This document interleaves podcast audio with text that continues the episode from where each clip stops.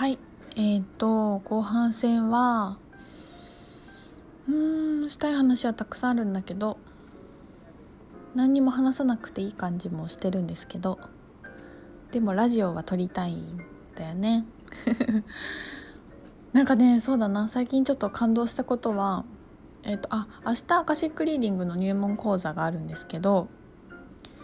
それに参加する時にあの LINE 後でお便りくださった方がいて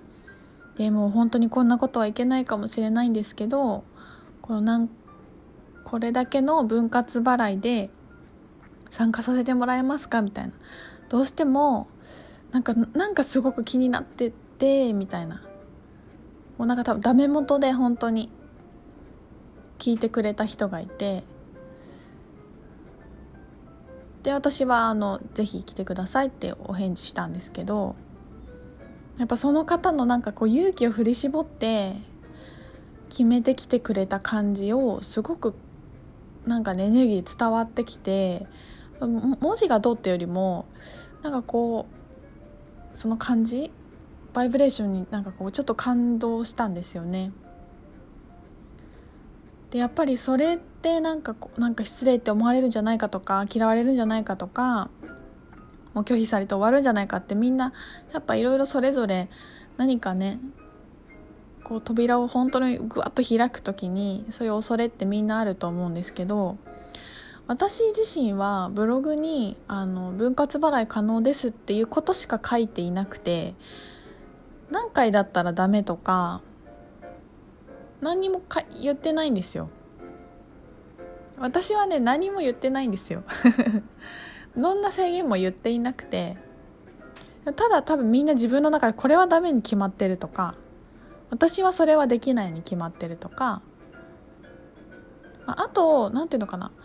自分は用意できないに決まってるとかねそのお金を生み出せるわけないって。だって例えばもう固定給が変わらないしとか旦那さんからもらえるお金はいつもいくらしかないしとか借金がどうのっていう、まあ、思い込みがすごくある状態の人もいると思うしで本当になんとかなるって思った時に、まあ、どこからお金って本当に入ってくるかわからないんだけど、まあ、そうねなんかそのあすごく勇気を持ってアクションしてくれたんだなっていうことになんかねこうちょっとこう心を揺さぶられたというかスタイルクエスチョンでも言うんだけどこれはとりあえず聞いてみようとかとりあえずやってみようダメでもいいしあの最悪嫌われるぐらいだから殺されないし何でもいいじゃんってよく言ってやってみようって言うんだけど本当にねやってみたらいいし聞いてみたらいいと思うんだよね。それが相手からするともうそんな何ていうのなんとお門近いなとか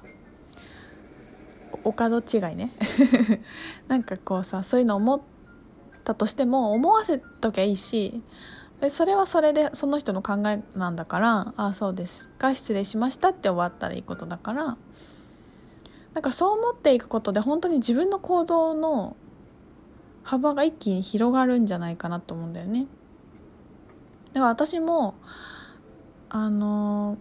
クリスタルヒーリングの講座を確かなんかねその時所持金5,000ぐらいでだったんだけど15万ぐらいのクラスをどうしても受けたくってあのダメ元でしかも払えるのも3ヶ月後とかなんかそんなんなんだけどお願いしたらあのいいよって言ってくれて受け入れたってことがあったりして本当にルールは何もないから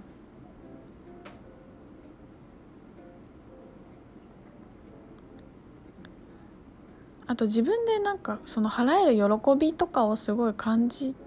てもらえるといいなって思ったりもするんだよね。そうそんなことがこうちょっと感動したことでありました。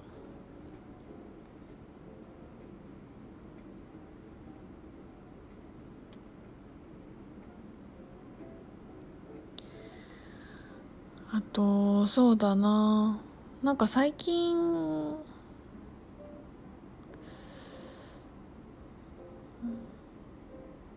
誕生日の時誕生日の日にそうこれ前回話したくて話しそびれた話なんですけど誕生日の日にご飯食べて帰ってきてぼーっとしてて実家に行ってテレビついてたんですよね。そのテレビがね出産のシーンだったんですよ。またこれも面白いシンクロだなって思うんだけどそれはねすごいこうドラマチックで選ばれて描かれて壮絶なめちゃくちゃもうとにかくもう叫び声上げて辛そうに産むシーンだったんだけどまあとりあえず出産のシーンがあってこのなんかやっぱドラマとかで描かれてるこういう出産のイメージでみんなやっぱ行くからやっぱこの影響力ってすごいなって同時に思ったりもう痛いもんです辛いもんです。お腹を痛めて産んだ子ってことはもうお腹痛いの前提みたいなね。なんかそういうでやっぱそういうイメージでいくから私たちもそういう意識でそういう世界を作り出しているんだろうなとも思うしでもやっぱり作り出されたところで選択した魂たちがなんか本当にお腹を痛めて産んでくれている現実も同時にあってあなんかこの日生まれた生まれる側っていうよりも産んでる、まあ、お母さんすごいなって思ったんですよね。この私が生まれた日ってことはなかなか母にとっては壮絶な日だったわけでで生まれた人の数だけ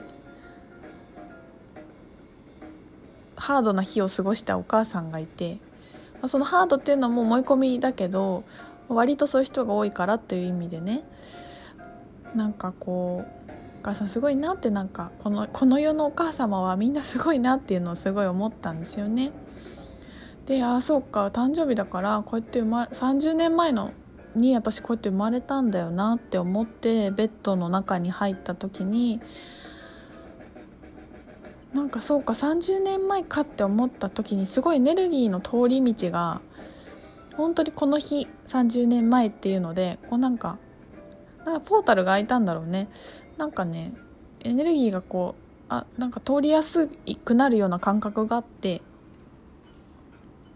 で私がそこにワープしようなんかそこの感じに戻ってみようっていうことを意図したんですよ。でその時に私は自分で体内記憶とかもちろん今も覚えてないし例えばなんか生まれた時のなんか光を覚えてるみたいなことか人とかねいますけど私は全く全然なくて。でなんかそのワープしようと思った時にやってきたのが結構恐怖だったんですよね。あ私生まれた時怖かったんだって思って。その恐怖は何かなって探っていくとやっぱお母さんの恐怖なんだよね。でお母さんが怖かった気持ちが伝わって自分が怖くなっていてバイブレーションだから受け取っていてでそのお母さんの恐怖なのか自分の恐怖なのかもわからないぐらいお母さんと一体になってるからただでも怖さが襲ってくるみたいな。怖いって思った。私も怖かったし怖いっていうのかな、まあ、痛いだったかもしれないんだけど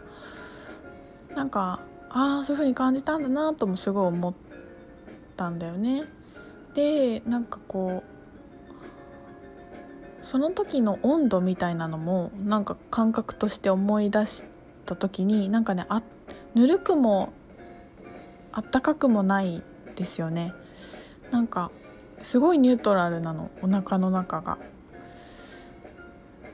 寒いとかあったかいとかも本当に何にもなくてただただ安心というかそこになんか安心っていうかもうただそこにいるって感じ？あなんか地球にやってきて。お母さんのお腹の中こういう感じなんだなって自分がこう体験している。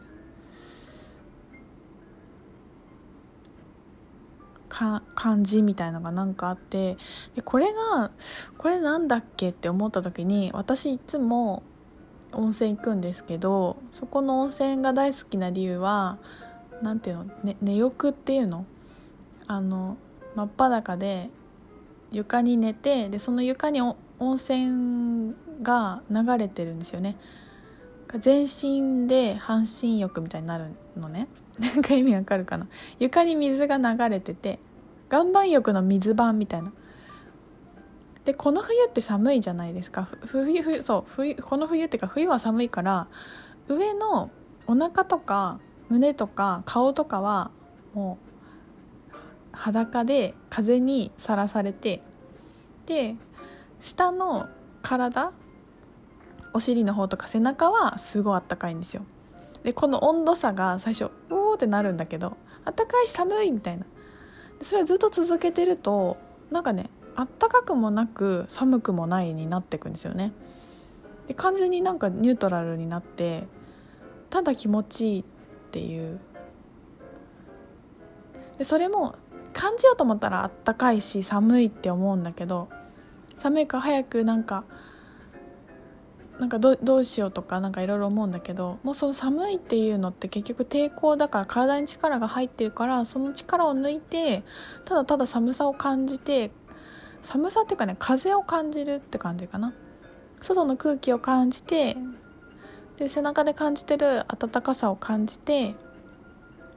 こう寒いっていう縮こまる体も解放してふわーってそこにいると寒くも暑くもなくなるんですよね。でそのなんかもうその感覚になりにいってるっていうかであなんかやっぱお母さん体内でこんな感じだったかもなってすごい思思うし私のあの温泉での安心感はこれだなんだなってなんか思ってなんかそんなことをなんかね思い出したというか感じた日だったんですよね。